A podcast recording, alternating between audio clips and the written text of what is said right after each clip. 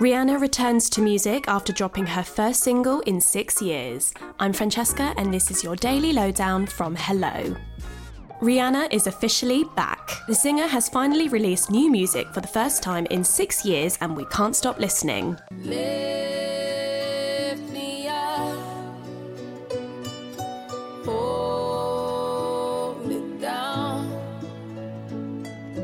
The new song, titled Lift Me Up, is from the official soundtrack for the upcoming movie Black Panther Wakanda Forever, which is out on the 11th of November. Rihanna's new release indicates a new era and possible upcoming album for the star, which fans are convinced will drop before her Super Bowl halftime show performance in February. Speaking of new releases, Harry Styles has dropped a very unconventional music video for his track Music for a Sushi Restaurant this week.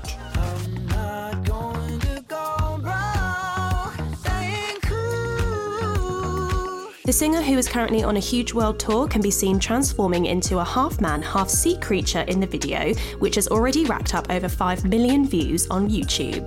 Harry's fans were naturally quick to share their reactions to the video, labelling the As It Was singer as the new Little Mermaid.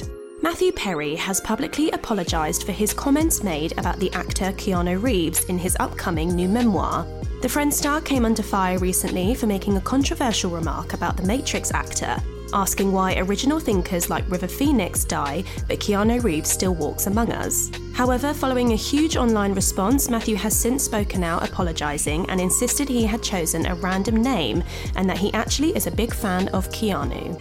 It looks like Niall Horan is set for a very busy 2023. The former One Direction star shared a video on social media stating that he'll be releasing new music that he's really proud of in the new year. And if that wasn't enough, the slow hand singer explained he'll be dropping his third album soon before going on tour around the UK, making appearances at many upcoming festivals. Niall added performing at festivals is something he's wanted to do forever but hasn't really had the opportunity, and we can't wait to see him in action. And the I'm a Celebrity Get Me Out of Here lineup is almost finalised, and a royal is set to join the show.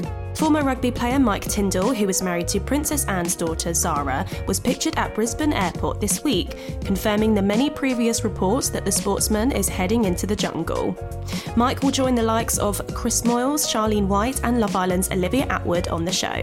I'm a Celebrity returns to ITV on Sunday, the 6th of November. And that's your daily lowdown from Hello. Check out our social media channels and hellomagazine.com for more news and updates on your favourite celebrities.